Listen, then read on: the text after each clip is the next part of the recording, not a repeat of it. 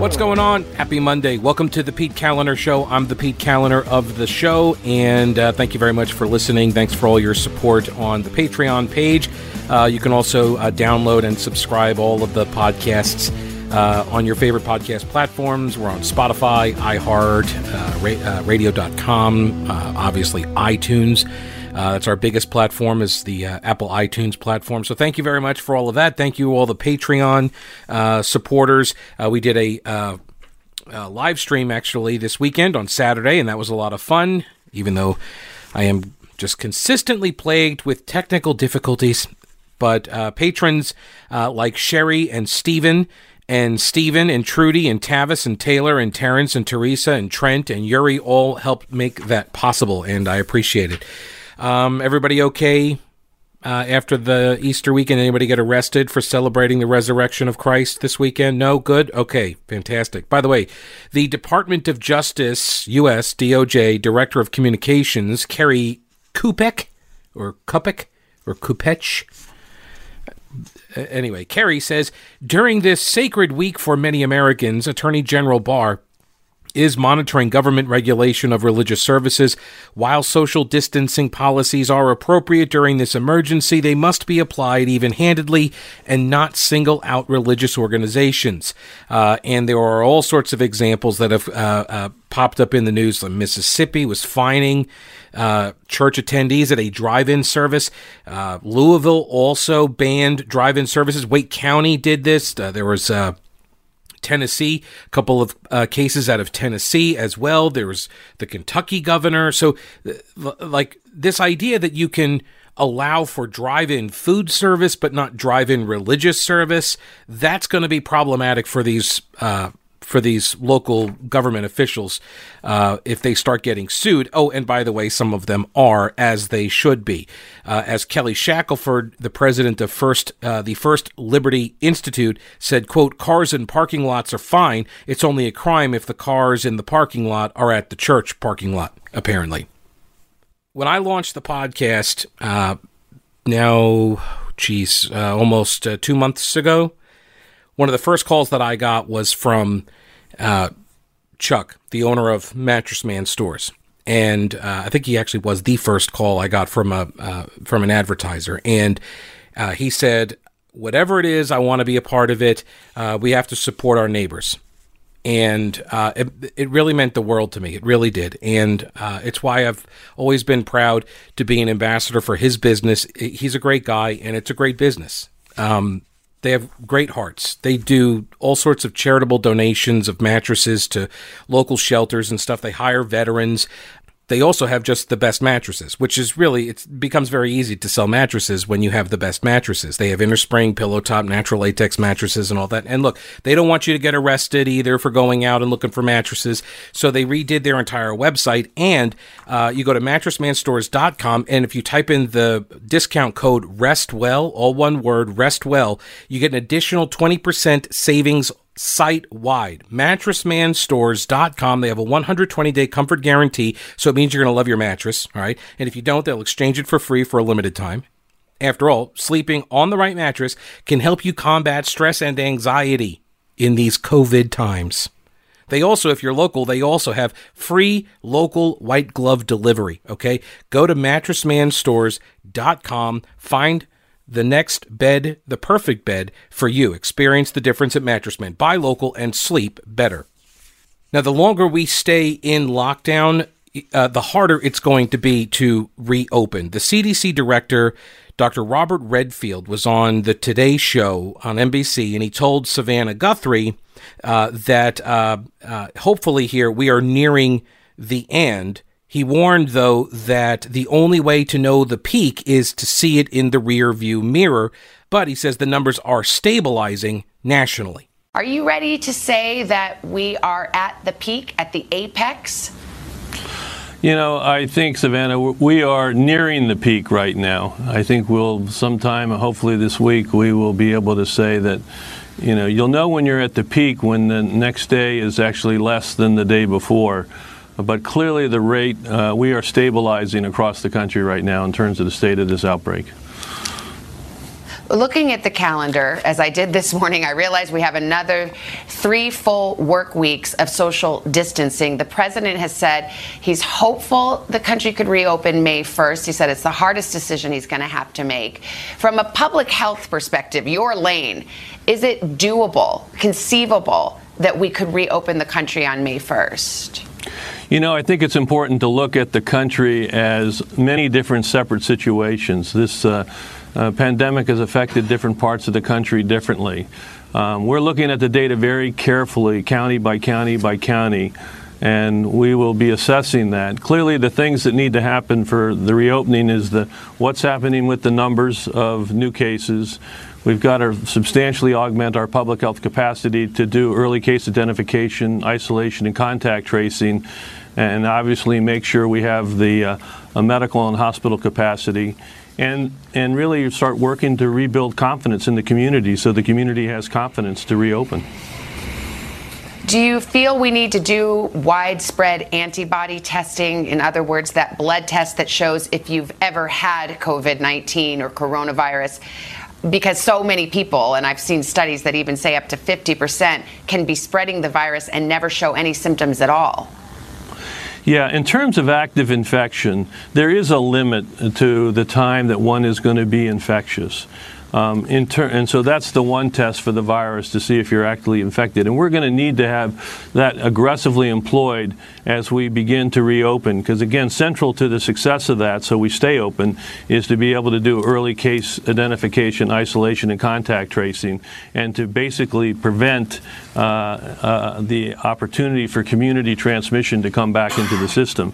Antibody testing is going to give us a good idea from a surveillance point of view of, of how significant the outbreak was. Um, and in certain circumstances, I think it will help bring consumer, consumer confidence in certain uh, uh, workforces, uh, particularly some infrastructure workforces, where individuals will have greater confidence knowing they're already immune, particularly in the healthcare setting, uh, to see which healthcare workers basically have been exposed and now may be able to care for patients uh, uh, um, without concern of infection one of the influential modelers or researcher at University of Washington talked about the dangers of reopening society prematurely. He said he's concerned about a second wave of infection actually in July or August. What's your take on that? Well, there's no doubt uh, that we have to reopen uh, correctly. It's going to be a step by step, gradual process. It's got to be data driven. Um, and as I said, I think it would be community by community, county by county.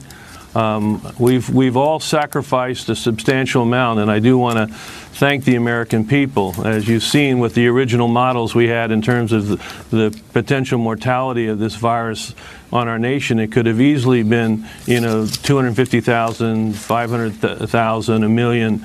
Uh, I think the social distancing that the American people all embraced has really led to the reality that we see the overall mortality, while sadly still too high, was far less than we anticipated. So this has to be done very carefully. And on that note, and, and look, there's going to be a time to look back once the crisis has passed. But the New York Times is reporting that you and Dr. Fauci were among those recommending mitigation, the social distancing, in late February. As we all know, the White House did not issue those guidelines until three weeks later, mid March. And Dr. Fauci candidly said yesterday, look, we could have saved lives if it had started earlier. Do you agree with that?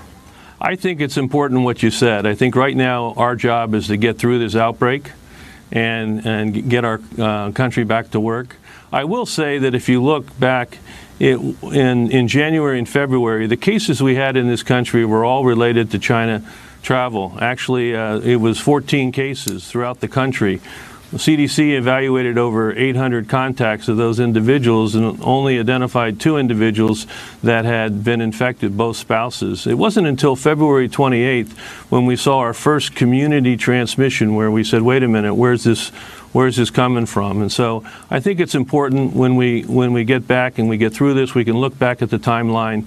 Um, but our initial response was containment, and and as I mentioned, through February 28th, I think we had 14 cases in the country, uh, and that's when we got the first two community cases at the end of the month, um, and, and, then began yeah. to and, and began to institute broader mitigation. And real quickly, I mean, the cases exploded between February 28th and then mid March. I guess that yes. just to put a fine point on it, if you can answer yes or no, whether you did recommend that social distancing in late February. We, we had an inter, in, as February 28th, as we got into March, we recognized in different areas that mitigation was now important. Seattle opened up mitigation. CDC sent uh, recommendations to uh, Washington, to California, to New York, and to Florida, uh, recommending that they expand mitigation in those areas. Right. So a couple of things there I think are really important. First, he says um, we're going to need both virus and antibody testing before widely reopening public squares. Um, and Ed Morrissey at hotair.com, he says the reason why, so the virus uh, uh, testing uh, will be needed to identify acute infections before they become cases that require hospitalization. And the antibody testing uh, will be to ensure that the contagion doesn't spread asymptomatically, people who don't have symptoms. The timeline makes that point pretty clearly, as uh, Dr. Robert Redfield notes. By the way, I loved him in The Natural, it's fantastic. The CDC did not see the first U.S. cases of community transmission, so person to person, just out and about, you know, you're at the store and, oh my gosh, now I'm sick. Uh, they didn't. The CDC did not see the first U.S. case of that until February 28th. Okay, that's when they first pushed then for social distancing mitigation in the hot spots. Um, but by that point, the community transmission had already begun to explode exponentially. This huge ramp up, you know, rapid rise in the number of cases, and that pattern matters because if we're going to be reopening uh, how it spreads and how we're able to identify the hot spots and then essentially, you know, lock those down while everywhere else kind of continues on uh, with some, you know, semblance of a normal existence. Um, so, because if you don't contain the area, then you end up with a hot spot that quickly spreads, and because of the exponential cycle of this thing, it then explodes all over again, and we're in the same position. So, like for example, the numbers are getting better in New York and New Jersey, but now you're starting to see the eruption of uh, the infection rates. Uh, I think Minnesota is another uh, new hotspot. Um, and this is the downside, he says, to flattening the curve. It lowers the peak, but it lengthens the curve. Lowers the peak, but lengthens the curve. And I think a lot of people actually don't or did not, at least in the not too distant past here, they didn't understand that. That's why I've been saying this from the very beginning. The flattening of the curve doesn't end the curve, it actually makes it longer. Dr. Redfield says that the reopening won't necessarily be grand, and some are going to have to wait their turns.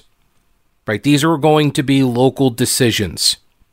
Are you going to be ready to reopen your business? Are you going to be able to do that? Old Grouch's Military Surplus, Tim, who runs it, at the Old Grouch's Military Surplus in downtown Clyde, uh, actually started by his dad.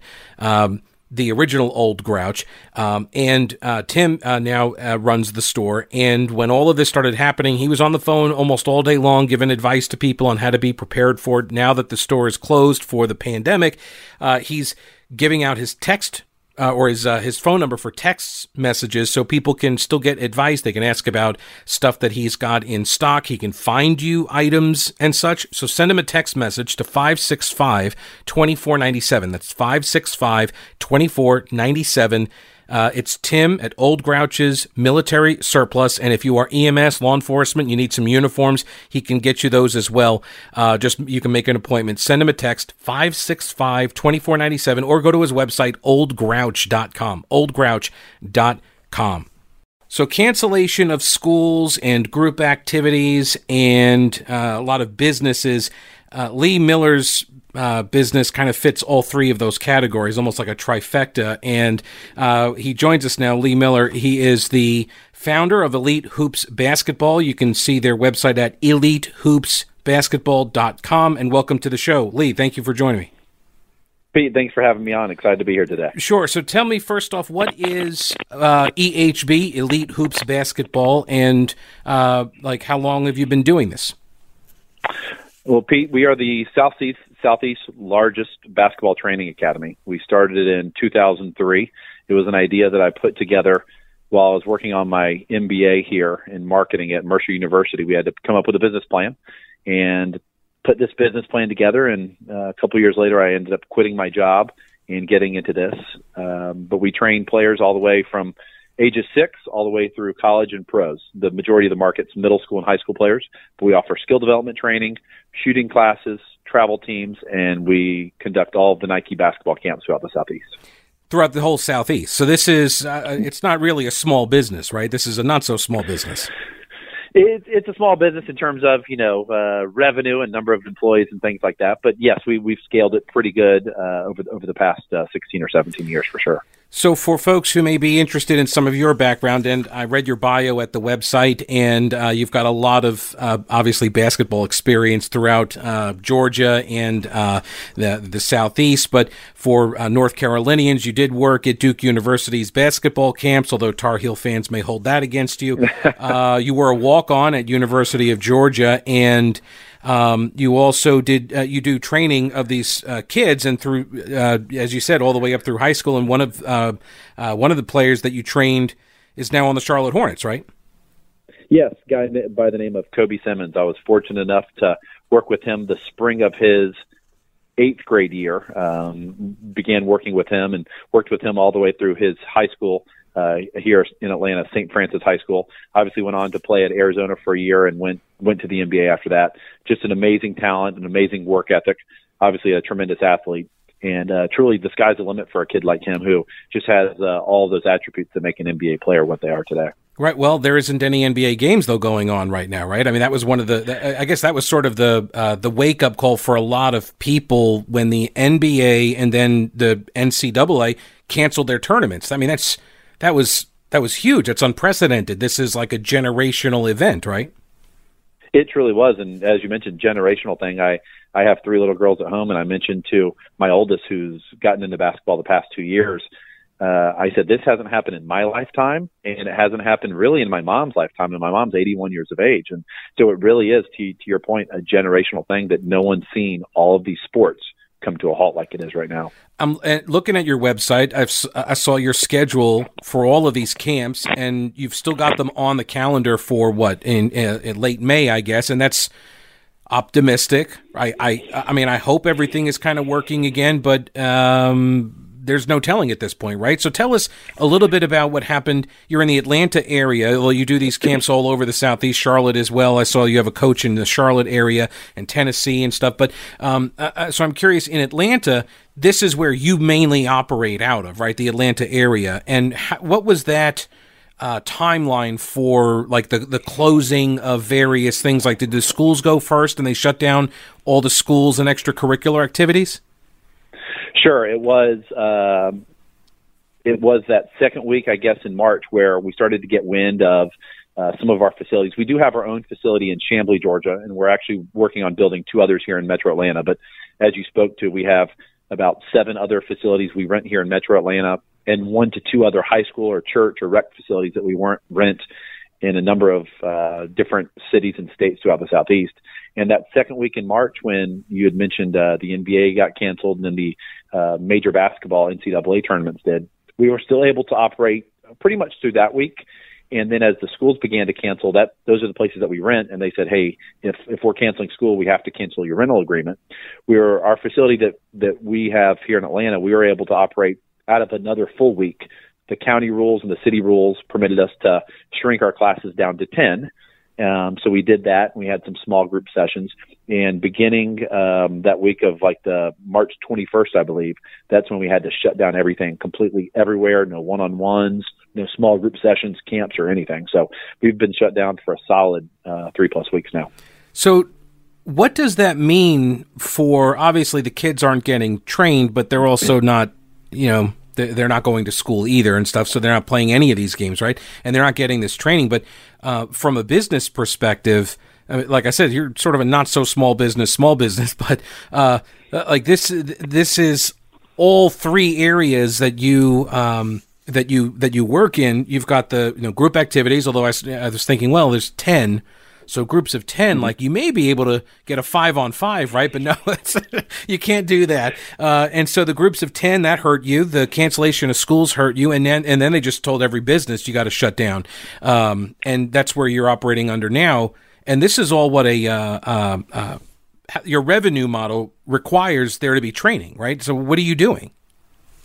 Well, you're right. We shut everything down, and it's something that, as we built the business over the years, we've always factored in, you know, a small recession or or a blip in this market, and you know, you save cash and do the best that you can and to to look for these things. But a pure out cancellation of every city and every market and every gym, and you can't even do one on ones. That's just a shock to obviously our business and any other business that's similar to it. So right now what we're offering for our kids um, it's no cost to the kids but we have uh, just to give you a scale right now in, in atlanta uh, before the shutdown we had about 500 kids either playing with us on a travel team or training with us and so about 500 kids a week were coming through our program here in atlanta and those are primarily elementary middle and high school players and so obviously everything's shut down right now what we're doing for them is whether it was a session that they were in or a practice our coaches are all doing a 30 minute Zoom class with them. So we're meeting with them online for 30 minutes, um, not necessarily at the time that their practice was, but just at some point during the week.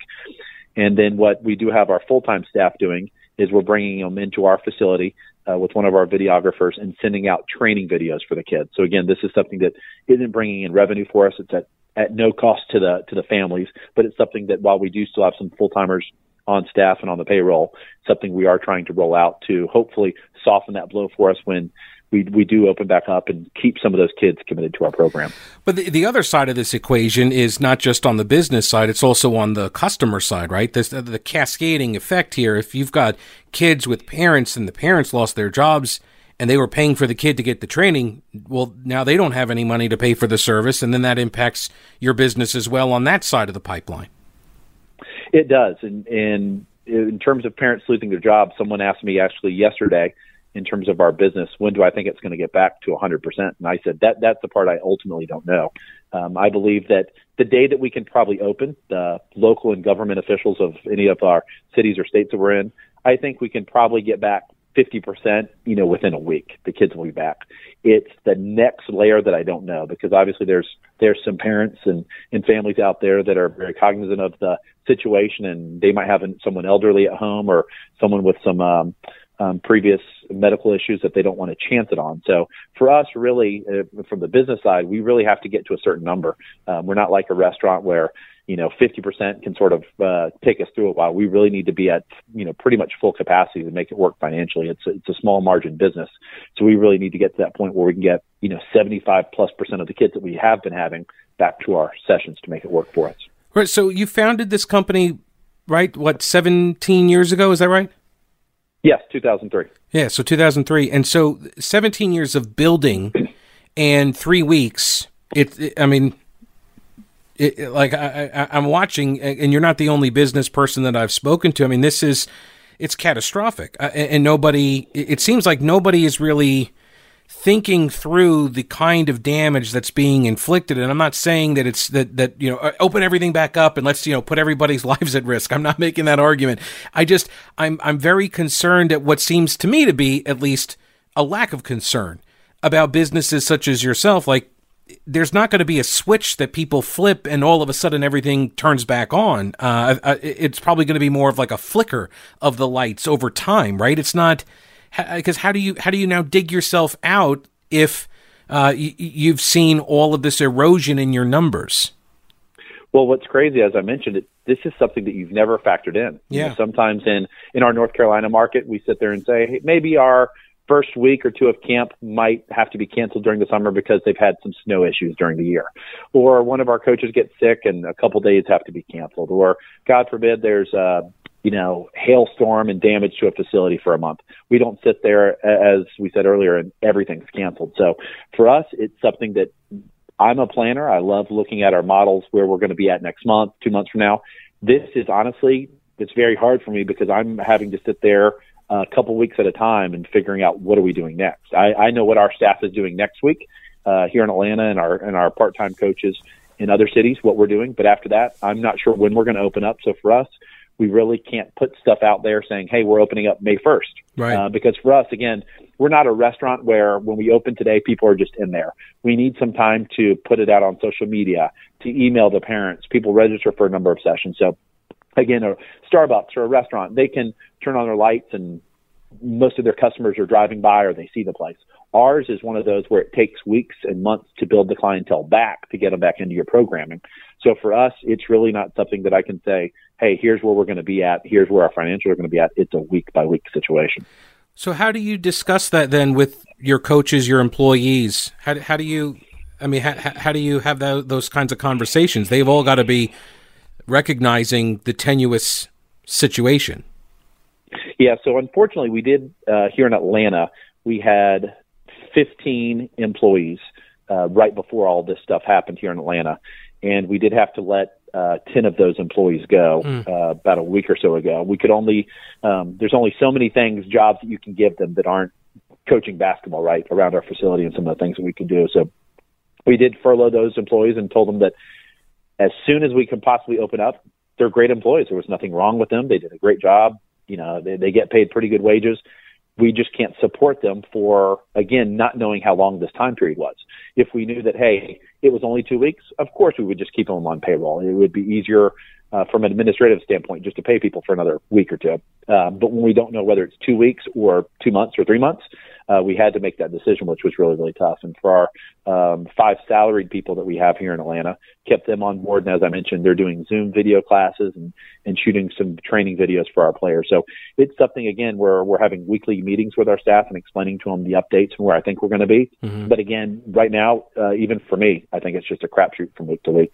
This is, you're talking about how you're, you love to, you know, plan and look and, and, and sort of map out, you know, the, the course. Um, what what kept, the, the the phrase that kept going through my mind is beyond design. It, uh, the first time I heard it, it was in architectural terms, and it was after 9-11, and I was I was doing an interview with a, a, structural engineer about nuclear power plants, and they said, "Oh no, this is beyond design. A nuclear power plant would never, you know, uh, get hit by this is uh, plane and and collapse in on itself. It's beyond design." And what that phrase meant was like you just don't design for something like that because the chance of it happening is just not really contemplated. It's beyond the design of whatever it is mm-hmm. you're doing. And that's, this is, I think, the position that you're in and uh, I'm in and small business owners are in, which is there isn't any way to really design for what comes next because nobody knows. And uh, I'm looking at, you know, I, I spend all day looking at the models and the, uh, the projections and this and that. And people say, yes, we're flattening the curve, but all we're doing is pushing sort of the infections, you know, out past a certain date. But then they then they start hitting too. Like it's not like we're going to just uh, uh, uh, you know self quarantine our way out of this unless we come up with a vaccine. So I'm waiting for like, well, what comes down the road in October, in November? Because mm-hmm. we can't do this again. What businesses can survive at that point? Well, again, to your to your point on that is that businesses need to know. You know, again, if if you go to most businesses and say, "Hey, we need to shut down for three weeks," got it, we can make that work. Yeah. But people who own businesses and CEOs and CFOs, they they need a plan. You know, and that's what's obviously hurting the market as well in terms of, you know, they always talk about the the market wants to be assured and they want to know what's going on. And when you're not sure of what's going on, you know, I applied for all these the PPP loans yeah. and the EIDL loans and stuff that's out there. And I applied for the EIDL um, I mean, I apply. I had to have been one of the first, you know, whatever thousands of people. I applied. I mean, within 24 hours of when I even heard about it, and a few days later, I got an email saying, "Hey, we we updated the website. What what you registered is no longer valid." And then I had to go on and do it again last week. So I've gone through three processes with them, with the SBA, and haven't heard anything. Um, for the PPP, I applied to the three banks we work with here in Atlanta, small community banks, and then I applied to 17 other banks. Some of them, uh, again, not knowing the scale of this this thing and how it was going to lead down. Some of them were the the major players. Some of them were small community banks, and small, some of them were just you know single mom and pop shops. And over the uh, that was two weeks ago, and I've only heard back from three of them. And of those three, I, I believe I'm in step two. Uh, again, there's not a lot of information out there with, hey, here's the progress and here it goes through. So um, again, there's just a lack of information for business owners and what the government's doing. Um, that that's something that's vital that they they get out to the small business for sure. Right, and a lot of these banks don't even know what the rules uh, and regulations are and how these programs are supposed to be administered. They've gotten uh, a you know lack of clarity uh, from the Small Business Administration and the Treasury Department on this stuff, so they're not even certain how to administer these loan programs either. Um, I, I, I, don't know, 17. what have you been doing with your time besides filling out bank applications? That's crazy. Well, and, and, again, I, I talked to my brother in law uh, two days ago, and he asked me how business is going. I said, look, I don't mind putting in 60 hour work weeks, but I love doing it when it's beneficial to my company and it's how to grow our business and hire and manage our employees and build our new facility. I hate spending 60 hour weeks of doing SBA paperwork and small business paperwork for for loans at small banks over and over. And that, for me, that's honestly what the past two weeks have been. It's been, it feels like busy work. You know, when you're at a school and a, there's a substitute teacher and they just come in and give you some paperwork that that's easy to do. It's not the hardest thing in the world, but it doesn't really get you anywhere. That's mm-hmm. what it, this system feels like right now. And I'm just hoping that there's a, you know, ultimately a, a pot of gold at the end to help us get us through this next six or eight, ten weeks, whatever it is. And so uh, you mentioned earlier, was it the EIDL? So what were those loans that you applied for? What was that program? The EIDL is the Economic Injury Disaster Loan. That's something directly through the SBA. That's not through a bank. Uh, again, I applied to that. I mean, uh, I believe the day that those tournaments were canceled. Mm. Uh, this was like March 12th or 14th, something like that, when it had barely just gotten up on the screen. And that um, that loan, that was the one where they uh, had mentioned that originally they were going to give $10,000 within three days of the process to businesses that applied for it, just in advance. And they've come back, and again, I've I've heard some things where possibly they're not going to give you ten thousand dollars. Um, obviously, it's well past the three days that they they promised to. We're at three three weeks right now. Um, but then I've also heard things that would be for some of the mid-sized businesses uh, or smaller businesses. Sorry, it was only going to be a thousand dollars per employee.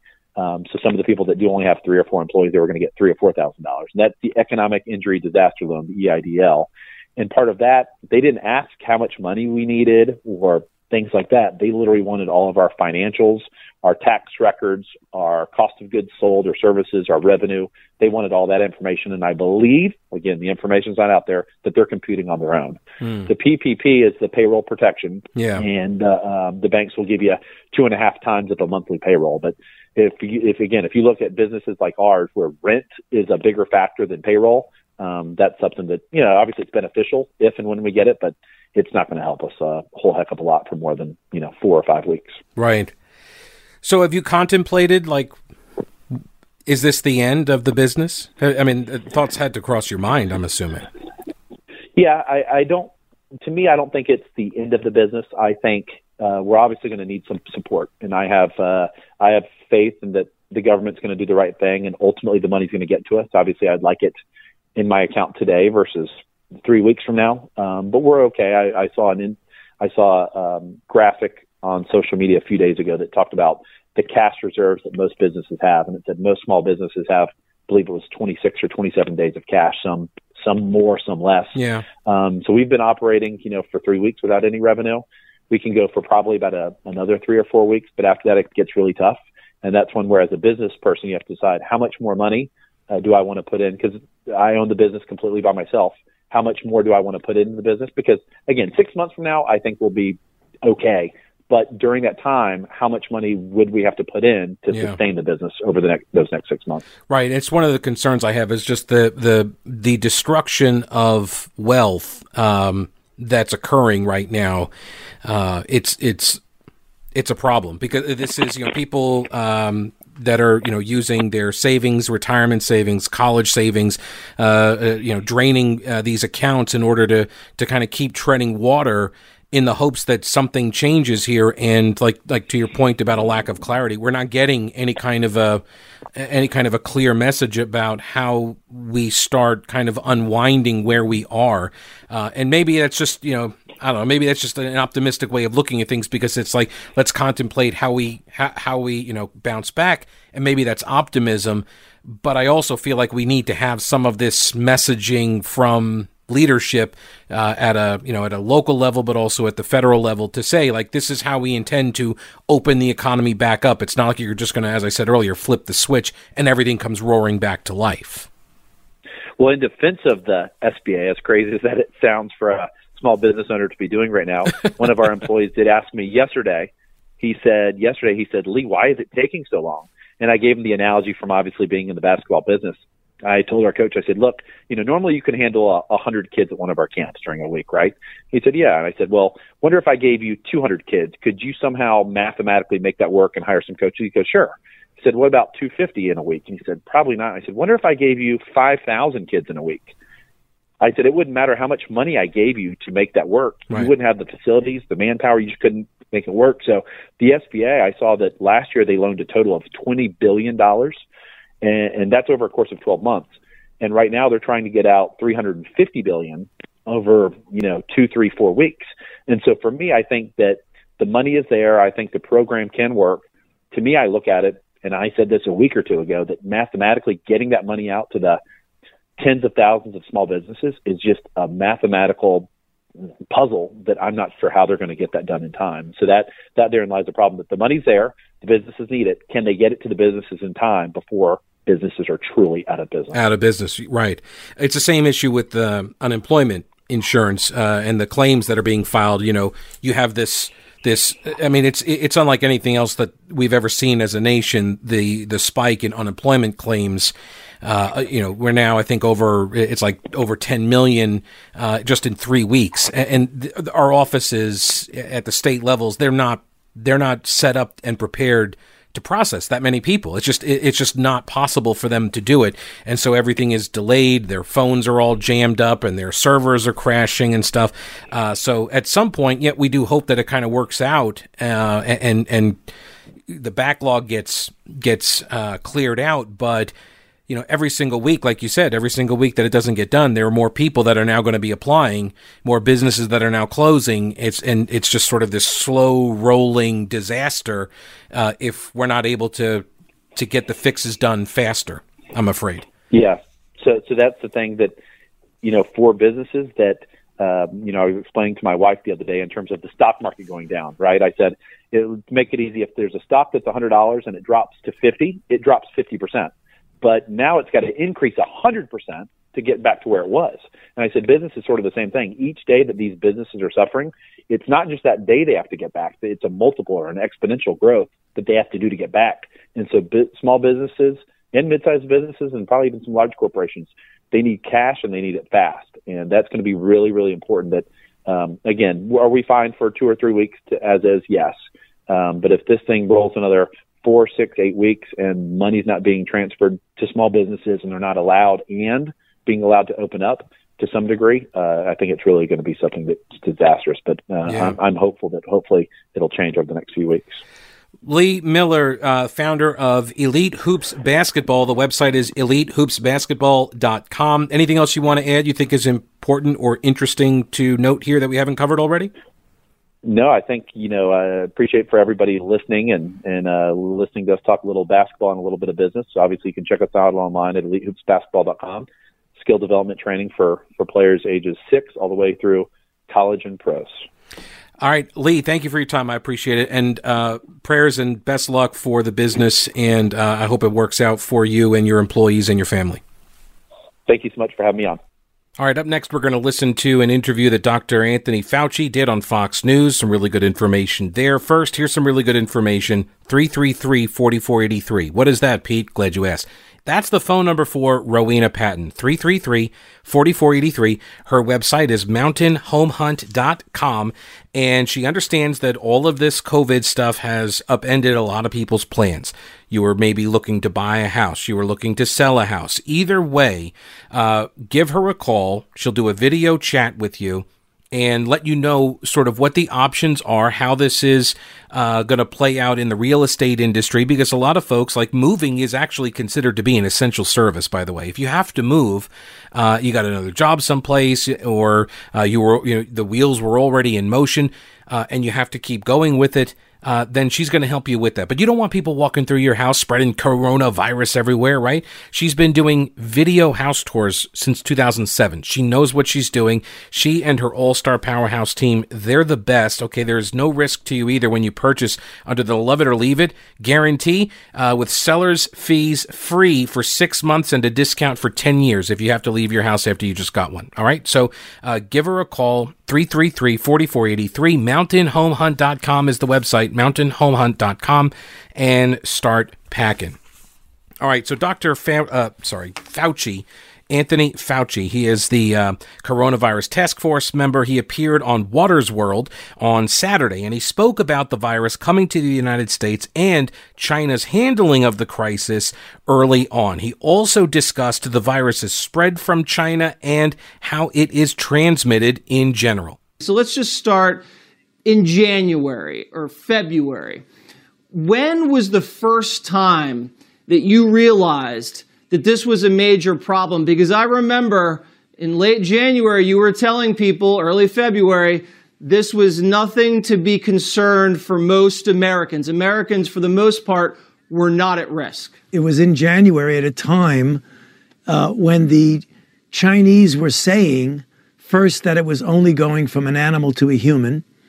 And then when there were human cases that looked like they were transmitted, that it was very inefficiently transmitted. It was at that time, in I believe mid January, that we made the statement that if in fact that's true, that this is mostly animal to human, and we're not in China and it's very inefficiently spread, that in fact it may not be something that is of a major threat outside of China. When it became clear that not only is it transmitted efficiently from human to human, but that it was very very contagious in the sense of easily transmittable, and it also had a high degree of morbidity and mortality. At that point, it became very clear that right. we were in for a problem because we were getting travel cases from China, and even though we cut off the Chinese pretty quickly, once it's seeded in this country, then it does what any highly transmissible virus does. Right. So there's nothing inconsistent right. with the information we had. No, I totally understand. You were working with the information that was available at the time. At this point, do you feel like you were misled by the Chinese? Do you feel misled by the World Health Organization because you had I said said nice things about the leader of the World Health Organization. Now looking back it looks like he was not completely honest or maybe he was deceived. How do you feel about that? You know, I don't know where the missteps went. The only thing I know what the end result was that early on, we did not get correct information. And the incorrect information was propagated right from the beginning because, you know, when the first cases came out that were identified, I think on December 31st in China, and we became aware of this, they said this was just animal to human, period. Uh, now we know retrospectively that there was ongoing transmission from human to human in China probably at least a few right. weeks before then. And then when we finally did get right. the virus here, it was became clear that when we started looking at what was going on, that that was misinformation right from the beginning. So whose ever fault that was, you know, we're going to go back and take a look at that when this is all over. But clearly, it was sure. not the right information that was given to us. Right. So now that we've done this almost full scale national economic lockdown, are there things that cross your mind and think maybe would you have done it any differently? Could you have done everybody under 45 go to work? Could you have maybe done regional shutdowns? Could you have maybe just concentrated in the hot spots? Um, could you have had everybody wear masks to work? Are there, are there other things that you think maybe you could have done to spare the country from a full economic shutdown? Well, my advice was that we were dealing with a situation where the transmissibility was efficient enough that we could not take the chance that we would just let people get infected and think that there would be no really very serious consequences because people who were young, even though they did not necessarily get ill at all, clearly would be the vectors to transmit it to the people who were highly vulnerable. The elderly and those with underlying conditions. So, one of those things that you right. can look at is how do you cut that off?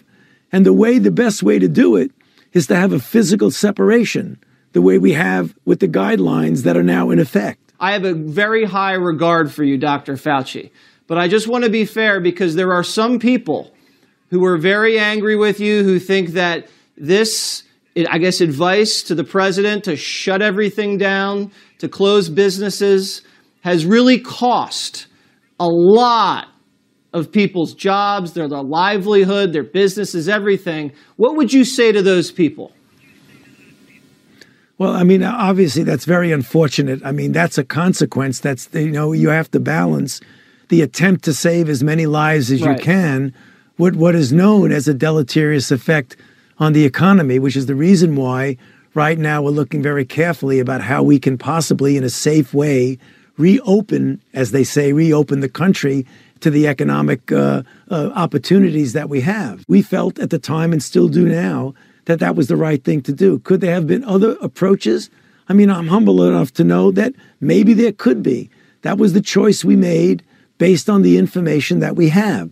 One can always second guess, but that happens. This is a serious situation that has impacted a lot of people. Right. And you believe we're at our peak probably this weekend? Fingers crossed, hopefully? I hope so. I mean, what we're seeing, for example, in a place like New York, which we predicted correctly that this would be a really bad week, where every day, the next day, would be more deaths than the previous day. But as that was happening, the engine that fuels the outbreak in New York, namely the number of new cases that lead to hospitalizations, that lead to intensive care, that lead to death, clearly are significantly less this week than they were the previous week. So it seems almost a paradox, but it really isn't. At the same time that the deaths continue to go up, we're having indications that we are reaching that peak, that apex, and will start to come down. If it acts the way we've seen it act in China, that decline will be very steep. So we may go from a significant number of deaths, even more than we've seen, to a situation where there's a radical drop in the number of deaths, which will be the last to see. But the hospitalizations are already indicating that we're going in the right direction. I have seen Dr. Fauci interviewed, I think, 17 billion times by now. And uh, that's actually the most helpful uh, and most informative interview I think I've heard from him. And it took Jesse Watters to do it.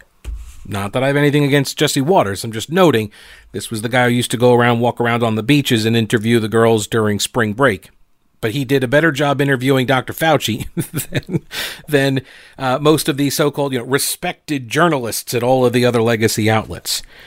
There was a piece got a lot of uh, play this weekend by Robert Wright over at Wired.com. Here's the headline: The right-wing plan to investigate the World Health Organization isn't totally wrong. And then the subhead is a right wing stunt to pin the blame for COVID 19 on the World Health Organization actually contains a useful notion. so this is it's a right wing stunt you see. This is all about shifting the blame away from trump and onto the world health organization as if there's no merit to this idea. Although this guy at least uh, you know because remember he's talking to a uh, you know a, a progressive audience here at wired.com and so uh, he's begrudgingly acknowledging, and maybe this is helpful to kind of get it into the left uh, wing echo chamber here, that you've been lied to by the World Health Organization and by the communist Chinese regime. A, uh, so he says there's at least some reason to suspect the World Health Organization, led by Director General Tedros Adhanom Ghebreyesus, I think I pronounced that right, knowingly and consequentially misled us. This week, President Trump expanded his arsenal for dealing with the coronavirus pandemic. He went from a blame China, not me strategy to a blame China and the World Health Organization, not me strategy. Okay, that's not Trump's strategy for dealing with the virus. Okay, that's the first lie that this journalist is offering up. This week, the president expanded his arsenal for dealing with the virus. He's not that's not that's not a tactic in dealing with the virus. right, in dealing with the pandemic. It's not a tactic in dealing with that. It is a tactic in dealing with the propaganda being uh, asserted uh, and uh, filled on social media by the Chinese. And they're, uh, it's it's pretty amazing. I was not aware how many people were hooked onto that sweet, sweet Chinese money, but I am now taking notes during the, all of this. This week, President Trump expanded his arsenal, right? So officials at the World Health Organization, Trump said at a press conference, are very biased towards China. Just look at how in the early weeks of the outbreak, they said there's no big deal, there's no big problem, there's nothing. Uh, so Trump said he'll be looking whether to freeze U.S. funding for the World Health Organization. And then this guy at Wired.com says this is a familiar move that the right wingers take. Uh, you know, they, uh, you subject international institutions to scrutiny that if all goes according to plan, it can be used to justify cutting their funding. Then, as the script typically unfolds, global governance fans like me spring to the defense of these institutions. But in this case, I am partly in sync with the right wing move. This is this is what I mean everything doesn't have to be viewed through the prism of Trump, guys. Look at what the World Health Organization did. Look at what they said. And he says, I'm not in favor of cutting WHO funding. I'm also not nearly as sure uh, that the World Health Organization is guilty as charged. But the organization could have performed better. you like the language there? Eh, they could have done a better job because I'm sure that's how he would frame it with Donald Trump, right? Like it's this apologetic, well, you know, I, I, guess Trump could have done a better job. But I'm not saying, you know, we should get rid of him or anything. No, no, no. See, when it's Trump, it's it's the worst ever. He's got body bags on his conscience, blood on his hands, right? But when it's the World Health Organization, it's like, eh, they could have done a better job. He says, um, institutions, he says, well, before I get into con- the consequential misleading, let me lay out a larger reason that I think fellow global governance fans should consider getting on the investigate the WHO bandwagon. Institutions of international governance, like institutions of national governance, are prone to a particular form of corruption. They are inclined to serve powerful interests at the expense of their mission. The basic allegation, he says later in the piece, is that China tried to cover up the COVID 19 outbreak and the World Health Organization helped to do that. The most damning piece of evidence is a tweet from the WHO on January 14th. And it said preliminary investigations conducted by the Chinese authorities have found no clear evidence of human to human transmission. That was 18 days after a group of doctors told Wuhan health officials of a disturbing cluster of illnesses, and it was 14 days after both China's national government and the WHO were officially notified. So, is it really plausible that officials in Beijing or at the World Health Organization still doubted that the illness was moving from person to person? It's ridiculous. They had the evidence that it was human to human transmission, and they realized that China had blown it. But the World Health Organization sends out that tweet telling everybody, don't worry, no problems. It's not human to human. You heard Dr. Fauci talk about it as well. They were told by who? They were told by China. They said this is just uh, it's it's going in a couple of cases from animal to human, but not human to human, and uh, no big deal. They responded accordingly. And when they realized, holy Toledo, China's lying, that's when they started implementing the bans. That's when they started doing the social distancing recommendations. All of the mitigation efforts began when they realized China was lying. I don't know why this is such a. I don't understand why this is such a heavy lift for people who hate Trump so much to understand. Like, you can keep hating Trump. That's fine. I'm not telling you give up your hate. I'm, I'm uh, sort of like the uh, the Emperor here in the Star Wars movie, right? Yeah, just let it run through you. That's fine. But it doesn't mean that the WHO and China are all above board on this. All right. Okay, thanks so much for tuning into the program. Download the podcasts at thepetekalinershow.com and of your favorite podcast platforms. I appreciate the support. And don't break anything while I'm gone.